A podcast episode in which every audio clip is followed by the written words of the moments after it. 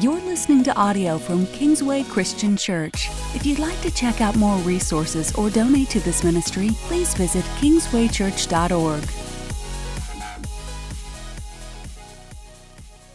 I grew up with, as I told you last week, a, a, a Protestant dad and a recently converted Catholic mother. And so their backgrounds were very, very different, but they loved each other and they made a home of it. Uh, my mom today would tell you she doesn't feel like any spiritual giant. Many weeks she talks to me after the services. She's usually watching online last service, occasionally this service. So just in case, hi, mom. Didn't talk to you before I use this illustration, but um, my mom will often say, you know, I'm not, I'm not really a Bible scholar. Every week I learn something from your messages. I, I love it. I appreciate it. It's been great for me. But here's the thing that my mom, even though she wasn't a Bible scholar giant, here's the thing when my mom prayed, things happened. And so there was a season like in my life, I was just a young teenager, that kind of thing, maybe in the 11 to 13 range my mom started praying. She saw this constant stress in my dad. Uh, she, she saw this anxiety and worry, and things were shifting. And my dad had moved from this office to another office to some other things. The company was moving him around a lot. And uh, she just prayed that God would do something related to his work. And about a year or two after she started that prayer, he lost his job. And so we learned quickly as a family, like, hey, whatever you do, don't ask mom to pray. like, bad things happen when mom prays.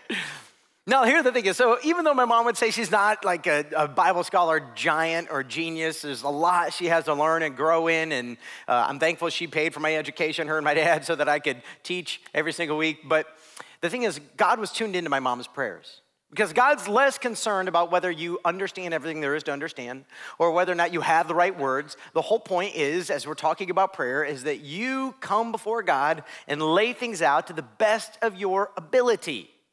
That's all that God's looking for. In fact, I think Max Lucado says it the best. Max Lucado says this in his book on prayer. Our prayers may be awkward, our attempts may be feeble, but since the power of prayer is in the one who hears it and not in the one who say says it, he's from the South. That's probably how he would read it. Who says it, our prayers do make a difference. So last week we started this series on prayer. We got two more weeks after this, and I made this challenge. I challenge you to do this prayer challenge. So if you're visiting with us today, if you're watching online and you didn't take it up, or you're maybe checking in online, hey, I just want to welcome you. We're glad you're here. This could be five years from now. You're watching this online down the road. I just want to say welcome to Kingsway. Start it now. If you started last week, pick up now. Here was the challenge to commit for 30 days, 30 days to pray every single day. So the way you're to do that is you're to pray first thing in the morning. So before you turn on Facebook, before you turn on email, don't turn on the TV, don't jump out of bed and go get your coffee, whatever. And then the last thing before you go to bed. So you got to really think through your schedule and go, okay, I'm not going to watch Netflix till I pass out or play around on whatever Instagram till I pass out. I'm going to I'm going to stop all of that and have a moment where I engage with God. And I'll build on that some today by the end of the message. But the whole point was to get a group of people here who love God saying, you know what, I'm going to do this. And a lot of people are doing it. And at this point, a lot of people kind of struggle. You started strong, it was going great, and then you kind of struggled a little bit and fell off, so you quit. Don't quit. Get right back on it. You don't need to start a new 30 days. Just start over with day 22 or 3. No math in Bible college. Whatever that puts us, 30 minus 7, or today count as 8, whatever it is. Start tonight before you go to bed. And uh, keep it going now for roughly three more weeks. Just keep it going. It takes about a month for a habit to take place. So I'm not surprised you struggled if this was new for you. Just pick up or start today. All right, what I want to do today is I want to add to this little challenge, but I'm not going to do it till the end. I got to lay this foundation for us to stand on to do that. So as we talk about prayer and kind of looking at the, the plan for prayer, what I want to do is add one very specific thing to your prayer life. And we're going to do this in the book of Genesis, chapter 18. So if you have a Bible, it could be your phone, your tablet, whatever you use, or it could be we have Bibles, you'll find them in front of you or underneath you. Genesis is the first book in the Bible. so between the first and the last book of all the books I can help you find, it's the easiest one Genesis chapter 18. All of it will be up here. If you don't know how to find it, not a big deal whatsoever. Let me set the stage. In Genesis 18, we run into our hero, who I talked about extensively at the beginning of the year, January, February, March. Go listen to it to get some more context. But what we do is we meet a dude named Abraham. Can I call Abraham a dude? He's father Abraham. He had many sons. And um, Abraham Abraham was told by God, Hey, I want you to leave your family and go to a land I will show you. And he didn't mean leave your wife, leave your kids. He had no kids yet. But he said, Abraham, I'm going to do something new through you. Through you, all nations will be blessed. You will be the father of many. Well, Abraham only had one son, two sons, depending how you look at it, but again, February. And uh, what we found out was Abraham didn't really obey God's call very well. He didn't leave all of his family. In fact, he grabs his nephew Lot and he brings him with him because he felt responsible for Lot. Well, Abraham's people and Lot's people start fighting and bickering all the time. And Abraham says, Look, you're too important to me. What do you think we ought to do? Let's just separate. You go wherever you want, you take whatever land you want. And Lot ends up taking an area near two little towns called Sodom and Gomorrah. And we find ourselves in Genesis 18, and what's happened is God has come down to visit. There's three to visit with Abraham. And so Abraham's feeding these three and he's taking care of his guests. And uh, now they're getting up to leave. And the reason is they are getting up to go to Sodom and Gomorrah. They have heard that Sodom and Gomorrah is a very dark and evil place, both morally as well as uh, in the way they treat others as a byproduct of their immorality. And so God is showing up to judge and condemn Sodom and Gomorrah. And so he's meeting with Abraham on the way there. We're going to dig into all that in just a moment. Let's go ahead and open our Bibles now. Genesis 18, verse 16. When the men got up to leave, they looked down toward Sodom, and Abraham walked along with them to see them on their way. Then the Lord said, Huh, shall I hide from Abraham what I'm about to do? Abraham will surely become a great and powerful nation, and all nations on earth will be blessed through him, for I have chosen him so that he will direct his children and his household after him to keep the way of the Lord by doing what is right and just, so that the Lord will bring about for Abraham what he has promised him. Well, first of all, notice the way God interacts with Abraham. I, I got to kind of do a little Bible teaching 101 for those of you maybe don't know this. So, we run into a problem anytime we read an ancient document and we compare it to today's modern day standards, whatever that would mean. And there's a lot of things we mean by that. When I was in college a couple moons back, uh, I took a journalism class and we were taught a very specific way to write. And this is how you do it in a way that you know has integrity and whatever. Well, if we were to impose those same methods onto the Bible, you would find the Bible doesn't hold up to those methods because that wasn't what they were trying to accomplish in their day. That's important as you read Bible stories that you don't read it through the lens of today. The problem is the lens that it was written through, this took place 4,000 or so years ago. This was written down thousands and thousands of years ago. And so we do our best through archaeology and history to piece together what's going on. And one of the things you need to know as you read this is almost always when we see Old Testament Bible, we see God interacting with us where we are, not where He is. What that means is, while God does know all things, He doesn't come to us with all the things that He knows. He does occasionally through prophecy. But most of the time, he comes to us where we are with what we're dealing with, with what we're struggling with, and he interacts with us in that way. And that's what you need to see when you read this little text. So God looks at Abraham, and they have this little dialogue where he thinks to himself, ah, maybe I should tell Abraham what's going on. Now, did God already have that thought? Of course. Did he already know he was going to tell Abraham? It's not like God went, oh, I didn't know. I probably should have thought of this. But the way you need to read this is through the lens of this extremely important biblical word called covenant covenant. Now, some of you know what a covenant is because I've talked about it before, but the very short version of a very long conversation. Most of us, when we want to get together and have some sort of relationship with a person, we create a contract. And a contract is you listing out your list of demands and promises, me listing out my demands and promises, and then everybody signs on the dotted line. I agree to this as long as you do that. You agree to this as long as you do that. It could be the purchase of a home, the sale of a car, land, clothing, you name it. Now, there were days in history where people shook hands and your word was considered signed, and I miss those days in some ways because people's word don't mean as much as it used to mean. Today, we tend to sign things with lots and lots and lots of legal jargon. There were days when people would make sacrifices. They would have a seal or a stamp they would put on things. And people have been doing this for years and years and years. In essence, in a contract, you would always spell out if you don't do your end of the bargain, then I can do XYZ, whatever that would mean, and vice versa. But a covenant is different. What makes a covenant different is there is a contract in place, but the contract is sealed up in a relationship. So we see this powerful passage in Genesis where they're about to make their contract, but it really is a covenant. And, uh, and it seems weird to us, but they take these animal parts and they, they literally sacrifice the animal, split it in two, and put it on two sides. And the way this would often work is uh, the two people would walk through the pieces of the dead animal. You're like, this is already weird. I know. I didn't make this stuff up. I'm just telling you what happened in history. And as they would walk through the pieces, it was like they were saying, if I do not keep my end of the bargain, then you may do to me what we did to these animals. You get it? Except for what happened in, in Abraham's story is God put Abraham into a deep sleep and God walked through the pieces alone. And you're like, well, why is that relevant? Because essentially what God said to Abraham is, Abraham, I'm going to be your God and you are going to be my son, the father of many. And I am guaranteeing this with my own life.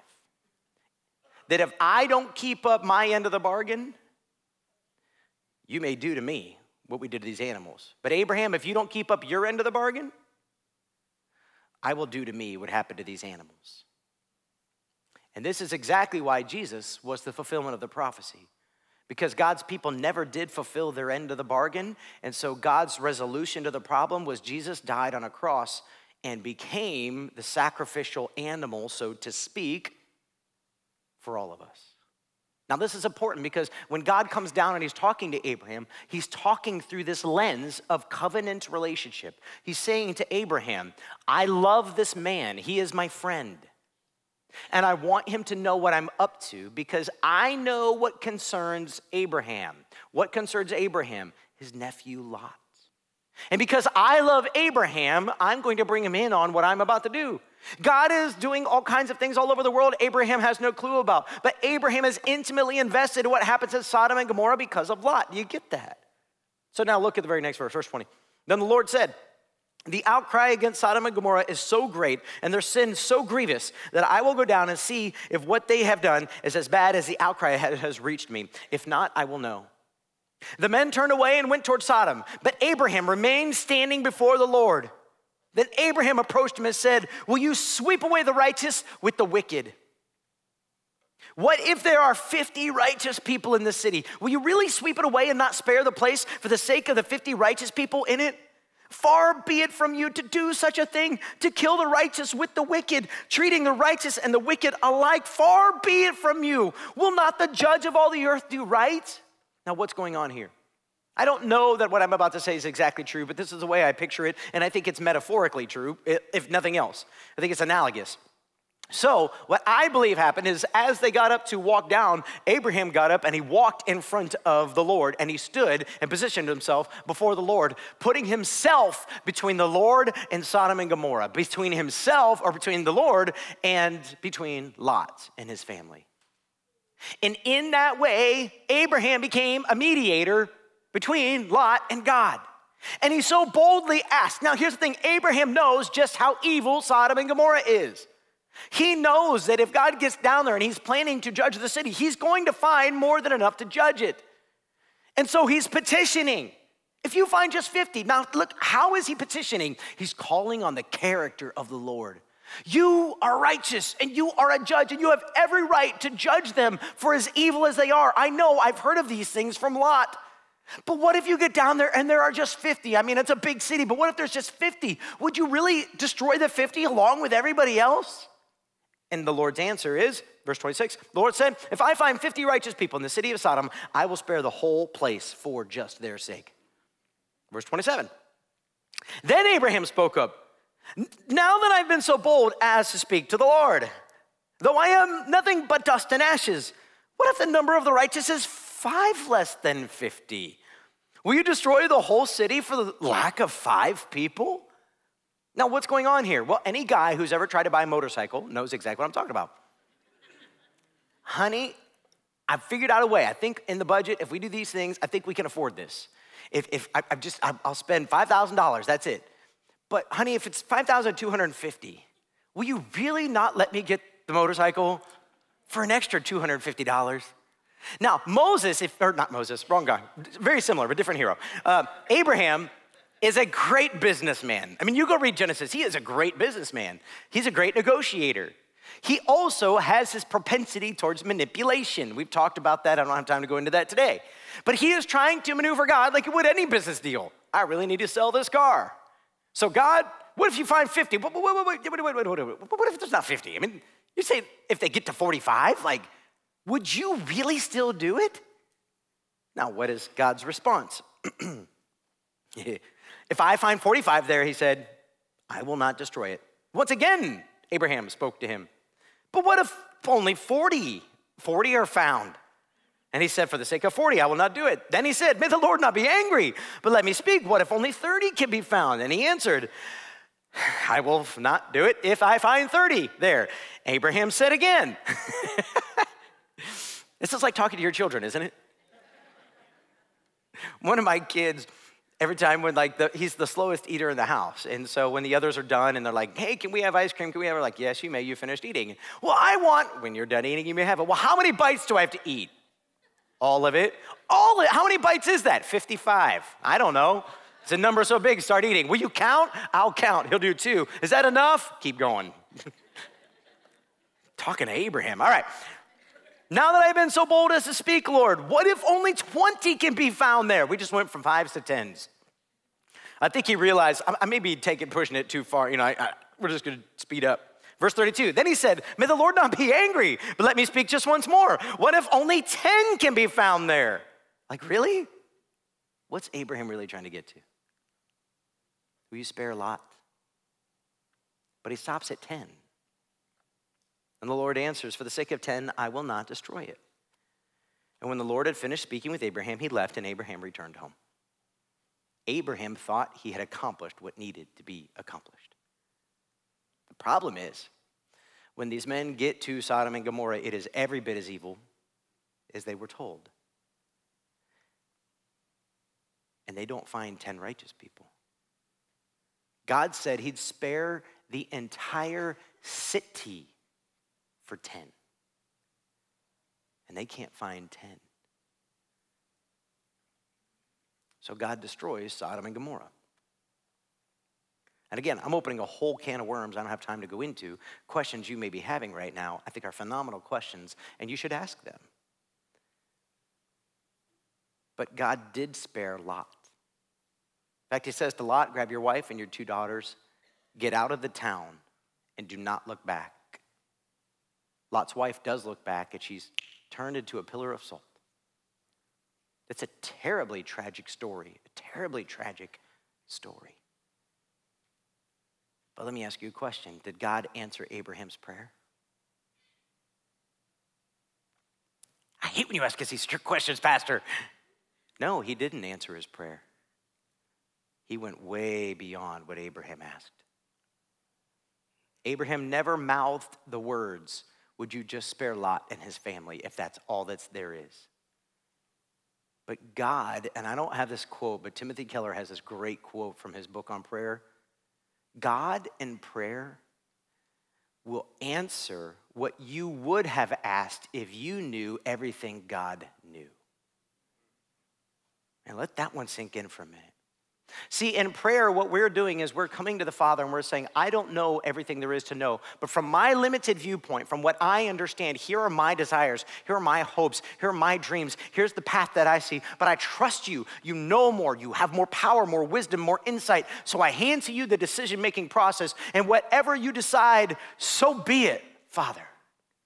May your kingdom come and may your will be done on earth as it is in heaven. But the thing I really want you to get to here, there are two very important things. How much more so for you than Abraham? Abraham is able to do this because he is called a friend of God, and he literally is called a friend of God. How much more so for you?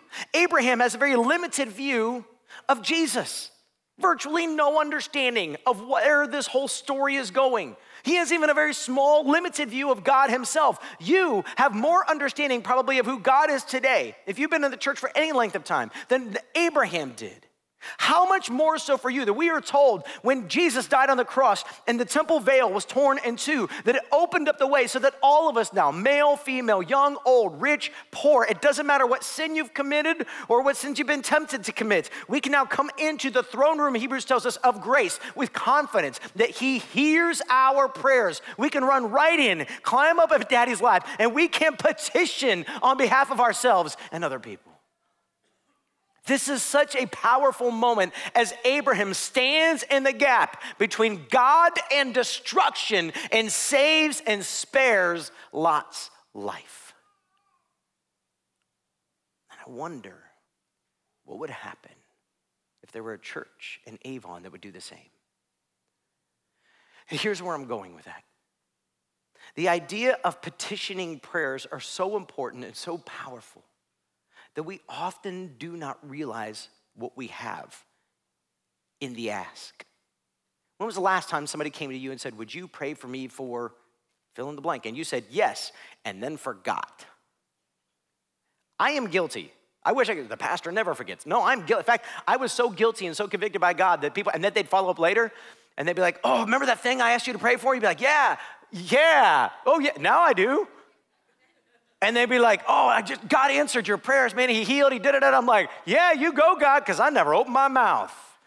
I got so convicted that I was failing people so often that here's what I started doing. So some of you may see this, or and I would just say, you know what? Let's pray about it right now. When somebody came, comes to me and says, hey, would you pray for blah, blah, blah? I'll say, no, but we'll pray right now. Because I know that my margins in life aren't huge. I don't have time to go through a prayer list of 2,000 or 3,000 things. But if we pray right now, God's tuned in and He's listening. So let's pray right now. But we just don't realize what is at the fingertips of prayer. There's a guy in the Old Testament, his name is Hezekiah. He's a king, and he's gonna die from an infection. And he gets the word from a prophet that he's gonna die. And all he does is roll over in his bed and he looks at the wall. And his, this is like all his prayers basically this God, would you remember your servant Hezekiah, who's been faithful to you, while tears poured down his cheek? God heard that simple statement, and he showed up, sent the prophet, and healed him. Elijah shows up, sees the degradation of Israel, falls on his knees, prays for God to make it stop raining. Three and a half years later, he decides that finally God's breaking through and he prays for it to rain again. It stopped in the one moment and it started in the next. James later tells us in the book of James that Elijah is a man just like me.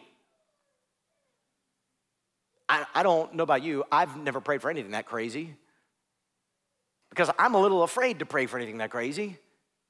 Because maybe, like my mom, God will do something crazy. But do you realize the power at your fingertips to pray for others? At one point, God is livid with the Israelites, and Moses goes to God. And God's ready to walk away. They're in the desert, and God says, Please don't do this. Moses says, Please don't do this. Who, who's going to go with us if you don't go with us? And oh, by the way, these are your people. You brought them out of Egypt. If you just leave them here in the desert to die, it's going to be your name and your fame that's going to be blasphemed. Please don't do this. And God relents and turns back. And what we see is Abraham points us to Jesus, and Moses points us to Jesus, and Elijah points us to Jesus. And you get to point people to Jesus. Your prayers are so unbelievably effective and powerful and accomplish much if you'll pray. If you'll pray. You don't have to have the right words. You don't have to have a degree. You don't have to be a professional prayer like I am. I, I, sometimes think I stink at prayer. In fact, there's a passage, Romans 8, that says, When we don't even know what to pray, the Holy Spirit cries out on our behalf with groanings that we don't even understand in order to communicate on our behalf. Which means, even when you don't even know what to pray, God already knew what you needed to pray, and He's going to pray it for you. How cool is that? You literally can't go wrong except for keep your mouth shut. Only way you can lose. Think about this for a minute. So just watch out for that. As I was writing down just a few quick things. So Jesus wakes up, or sorry, stays up all night praying and asking God to give him wisdom. The next day, he, he chooses the 12 disciples. He even chooses Judas because God told him to. So he stays up all night. God, what? I don't know what to do. I don't know what to do. I need your help. I need your help, wisdom. I love you, Father. We have a friendship and a relationship. And he chooses the 12. That's in uh, Luke chapter 6. In Mark chapter 1, Jesus wakes up early in the morning while it's still dark. Yeah, I know, right? Sometimes the only way you can pray is do it when it's dark. And he wakes up early in the morning and he's praying and he's praying. And the disciples wake up, the sun comes up, and they can't find Jesus. Where'd Jesus go? And there's a crowd of people who've gathered. They come back to get healed and, and to deal with all their junk. And the disciples are freaking out, like, we got to keep the, the crowd happy. And they go find Jesus. They're like, Jesus, what are you doing? Like all these people need you. Why aren't you like helping them? And Jesus says, I gotta go. What do you mean you gotta go? Like we gotta go to the other side of the lake. Jesus, look at the multitudes. We need them to be happy. If you're gonna win and overthrow the government, Jesus says, No, I was up all, I've been up praying for the last couple hours while you were sleeping. I need to go. God gave me my mission. At another point, Jesus comes to uh, Simon, and you'll find this in Luke chapter 22, and he says, Simon, Simon, Satan has asked to sift you like wheat. What that means is Satan has asked to put you through a terrible, terrible test. But I prayed for you. That you would, your faith would not fail. And afterward, turn back and strengthen your brothers what I love is if you know the context of the story, uh, all the disciples are tested terribly when Jesus is arrested, and Peter does actually fail. It's like Jesus said, Satan has asked to test you, Peter, and I just want you to know it's not going to go well for you. In fact, Peter later is like, Not me, Lord, no way, I'll, I'll go with you to the end. And he pulls out a sword and lops off a Roman guard's ear. And I mean, it's, it's, if you know the story, it's pretty tragic because Jesus said, No, no, no, see, before the rooster crows, you're going to fail me three times. It's going to happen, Peter. I was talking to God, he already gave me the insight, it's going to happen. But then he says this, Peter, I prayed for you. That even though I know you're going to fail, I prayed for you so that after you have failed, you'll turn back and your faith will be built up and you'll pour into others. See, we were always supposed to be the hands and the feet of Jesus. And Jesus was the hands and the feet of Jesus. I'm not sure that made sense. The point is, we were always supposed to stand in the gap between God and others, petitioning heaven on their behalf. Even Jesus wanted this. Jesus goes to the garden right before the night when he's going to be crucified and he kneels down. He's got bloody sweat pouring from his forehead. He's so stressed out. The capillaries in his forehead have burst. And he took, we're down to 11 disciples. Judas has already gone to betray him. So he's got eight disciples here. It says he took Peter, James, John, a stone's throw away. And then he went a stone's throw away beyond that and he knelt down to pray. And while he was kneeling down to pray, he's so stressed out. He finally gets up to go check on the others. And he comes back and he finds Peter, James, and John and the others are sleeping. And he looks at me and says, Can you not even just stay awake for me for one hour? And he goes back and he prays again. He comes back again. They're still sleeping.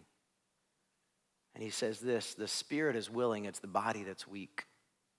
In other words, you don't realize the power and the potential that is in your fingertips, in your words, in your brain, in your heart. If you would just surrender your life to God and knock on heaven's doors and say, Jesus needs you right now, Father. I don't know what's going on, but would you encourage him? Would you strengthen him? Would you help him to have whatever it takes to make it through this moment? My son, my daughter, right now, they're facing a terrible temptation, a terrible pressure, and I'm afraid they're gonna fail. God, afterwards, may they turn back and feed their brothers and sisters. God, my husband right now, they just got this diagnosis, and I'm scared, and they're scared, and I don't know what's gonna happen, and I don't even know when we're gonna find out the diagnosis fully and what the treatment is. God, I need you to take care of this. Would you provide the resources? Would you do what you need to do? God, my spouse has been unfaithful. I need to know, God, that you're gonna save this marriage, redeem this thing, keep my family together. God, that bill came in and I don't know how I'm gonna pay this thing. But God, would you not let my husband turn to something dark or evil because he's stressed out about it? What would happen if we really believed prayer accomplished much? As James says towards the end of his book, the prayers of a righteous are powerful and effective and accomplish much. This is why Paul says to Timothy in 1 Timothy chapter 2 verse 1, I urge then first of all, first of all, like above everything else, we're in chapter 2. Yeah, I got some pleasantries out of the way, but above everything, above everything else, Timothy, that petitions and prayers, intercession and thanksgiving be made for all people. Let's just stop there. All people? Yes. What are we talking about here? Well, petitions means I don't just pray once and give up. Okay, well, God, I asked. You heard me. No, it means ask and keep asking. Why do we need to keep asking? I don't know. I wish I had some great Bible verse to say, and here's why. All I know is it says, do it. I, can, I know that based off last week's sermon and everything I read in the Bible, the more I pray, the more my heart becomes aligned with God's heart. And I wish that were easy as one prayer, but often it takes many, many, many prayers for me to surrender my will and finally go all in on God's. To trust Him and to find the encouragement and the strength that I need. But I also know there's this weird passage, I believe it's in like Daniel chapter 9 ish, somewhere, can't remember now. And Daniel's praying, and God sends an angel, and the angel shows up and says, Man, I was dispatched to come to you the moment you started praying, but I was held up by the prince of Persia, which we don't know exactly what that means, except for that we think it's some sort of spiritual thing going on. That it's possible when you pray, there's an answer on the way, but you have an enemy trying to slow it down. What do I make of all these things? Petitions and prayers and intercession and thanksgiving. These are the weapons that I have to get on my knees and you might say your little war room and go to battle with the evil one. On behalf of your spouse, your parents, your children, your neighbors, and Jesus says your enemies. Your enemies. Jesus says, everybody in the world treats their friends and their family kind. You, if you want to be my people, you love your enemies. Why would I do that? Because that's what God did to us. While we were yet his enemies, Christ died for us, Paul says. Look at the next verse here, verse 2. Who are we praying for? For kings and all of those in authority, that we may live peaceful and quiet lives in all godliness and holiness. Let's just stop for a second. We believe that 1 Timothy was written probably somewhere between 62 and 64 AD. If you know anything about the, the calendar, at around that time frame, 65 to 66 AD, unbelievable torture and suffering happened to Christians at the hands of Nero. So Nero would literally take Christians and use them as torches at his parties, which were often treated to, I won't even go there, just terrible debauchery, terrible debauchery. You read history, the dude had issues. But he would put Christians on wooden poles and light a fire, not on them, around them, so they would burn and die slowly, and that's how they lit up the lights for their parties. Among other things, like creating uh, little caskets too small for humans to fit in and then stomping them in there and then burying them alive. This is what they did to many Christians. At the same time, Paul is saying, pray for them. Pray for the kings and the rulers everywhere. Why in the world would I pray for these people who are doing such evil things? Because prayer works. Because God, well, let's just look. Let Paul say it. Verse 3 This is good and pleases God our Savior, who wants all people to be saved, to come to a knowledge of the truth.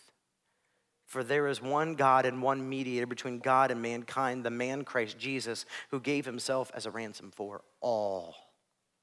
The reason God wants you to pray for your children and your spouse and your families and your life group and our church and this your neighborhood and your coworkers and especially your enemies is because Jesus died for them and he loves them. And there's going to come a day when it will be too late. And so basically, Paul's saying, on our watch, on your watch, on my watch, let's make it really hard for people who don't know him to go to hell. Let's make it really, really hard. Because we're just gonna pray and pray and pray. God, would you bless? God, would you move? God, would you provide? Would you break? Would you do whatever it is you gotta do, God? God, I need you to get their attention. God, she's being really mean to me at work again, and I don't like her. She's rude. She's cruel, she's gossipy, she's slanderous, but God, I'm gonna show up, I'm gonna buy her lunch like you told me to. God, that guy is just, uh, he's just flirting with me all the time and he won't leave me alone and he wants to ruin my marriage. God, that girl and the way she dresses, it's so hard, but God, would you bless her? Would you help her to find herself in you? God, that guy cheated me. He took money from me, he ripped me off. He's trying to sue me. Can you believe that? God, help me to love him in your name. What would happen if we'd start knocking on heaven's door. I believe you're listening, God, and I believe you can act. Paul goes on, I'm almost done. He says this, 1 Timothy chapter 2, verse 8, like two verses later, he says this, therefore, like in light of everything I just said about prayer, therefore, I want the men everywhere to pray, lifting up holy hands without anger or disputing. I got a soapbox, but I don't have time to get on it. So this is not a mankind passage. There are two different ways to understand like man and mankind. There are a lot of Bible passages where it's talking about all of humanity and it uses men or mankind often in our English translations. This is talking about men. Well, why? Does he not want women to pray? of course, that's not the case. Of course, he wants women to pray. And at every time in the Bible that men aren't leading well, God raises up a woman. That doesn't mean women don't have power or strength. Women have unbelievable power and strength. I talk on this all the time. So if you're visiting with us today, if you're watching online, you've never heard me teach any other time, you need to go listen to especially my marriage series. I believe God created men and women equal, but different. God made Adam first, then he made Eve. And that doesn't mean Eve was an afterthought. It means it took practice to get it right, right? I'm kidding. what it does mean is they're different. And God was establishing leadership. And when godly men raise their hands and fall down on their knees and they pray for their families, for their wives, for their children, for their communities, for their churches, something powerful happens. You can clap for that.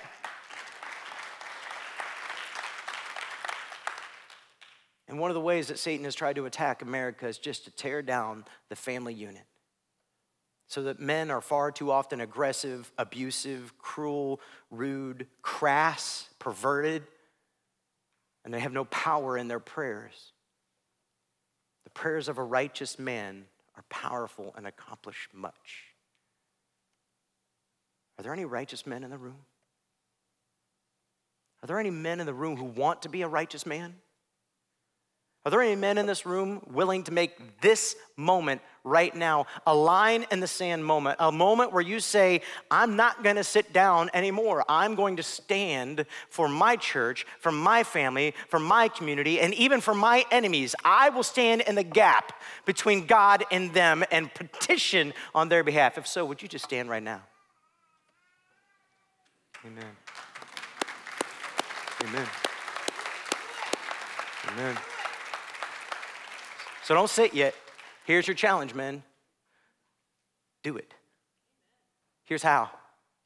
Every night this week, I don't know your schedule, you figure it out, all right? There's grace here, you figure it out. But every night this week, every day this week, you gather your family together and you lead them in prayer. I don't know what to say, I don't care. You're the least communicative in your family, unless you're me. You're the least communicative in your family, but figure it out. Open your mouth. It doesn't matter what you say. You say it all wrong. Abraham screwed the whole thing up, and God answered his prayer anyway. God doesn't need you to be a professional prayer. God needs you to be a righteous man who opens his mouth. So you pray for your spouse, and you pray for your kids, and you pray that your kids don't fall into temptation. You pray for God to deliver them from the evil one. You pray by name for somebody that's an enemy of yours who's making life hard and painful, you pray for God to use you to be a salt and a light. And in doing so, you show your family what Jesus is like. And we watch this church change, we watch our community change, and we watch the world change. Now, if you're, yeah, you can. Now, if you're a woman who is married to, friend of, sister of, it's appropriate in whatever way, you can reach out, grab a hand, touch a shoulder, or just outstretch your hand. We're going to pray over these men, and then I'm going to wrap up. Let's pray. Lord God, we need godly men. Men who pursue righteousness and honor and integrity, become men of their words. Their words mean something. A handshake means something. A commitment means something. That there's follow through and promise. That they're trustworthy and dependable. God, you tell us you will answer those prayers every single time. For these men who are standing, God, if there's anything in their life that doesn't represent what I just said, that God, may they get rid of it right here, right now, making a commitment that whatever it costs, they will be righteous before you. And as they open their mouth and grab their family and pray today, for their family. God, even the men who stood up because everybody else was standing up and they didn't even want to stand up, but they stood up. God, may you convict them right now, deeply, profoundly, to lead their family in prayer. God, we pray that you would bring immediate change, that they would be encouraged to continue the fight. We ask a blessing over them in Jesus' name. And all God's people said, Amen. You can be seated. I'm going to close with this. Yeah. I'm gonna close with this. So here's your prayer challenge, right? I gave it to you last week, same three things. If you've already started last week, no matter how many times you failed, get back on it. You got 20 something odd days, three plus weeks, a little over three weeks left. Begin the day, end the day. But I want you to add these two things. This is for everybody now, not just the men. You're gonna add these two things. Number one, I want you to pray for a Christian you know that needs a healthier relationship with God. They've gotten lazy, they've gotten undisciplined, they're stumbling in sin, they're not walking with Him, they need to repent, and you're gonna lift them up. You're gonna knock on heaven's door on their behalf. You're gonna stand in the gap. And number five, you're gonna pray for one person in your life you don't think knows God, specifically through Jesus. And a name came to mind while I was writing this message. I know exactly who God wants me to be praying for and looking for the opportunity to extend an invitation, say, You ought to come check out my church sometime. Just come. And I don't know how many times I'm gonna have to ask. I just know that I'm gonna be going, God, I'm gonna bug you. Until something happens, I'm gonna keep knocking. And God's gonna say, Come in. Let's do this together. What we're gonna do now is we're gonna go into communion time. So I'm gonna ask communion service to go out. And we're gonna take communion together today. And we're going to knock on heaven's door together today. So I'm going to give you a few moments. There'll be some music playing, and, and I'm going to give you just a few moments to focus. Take the bread, take the juice. Don't take it, just hold it, and we'll take it all together.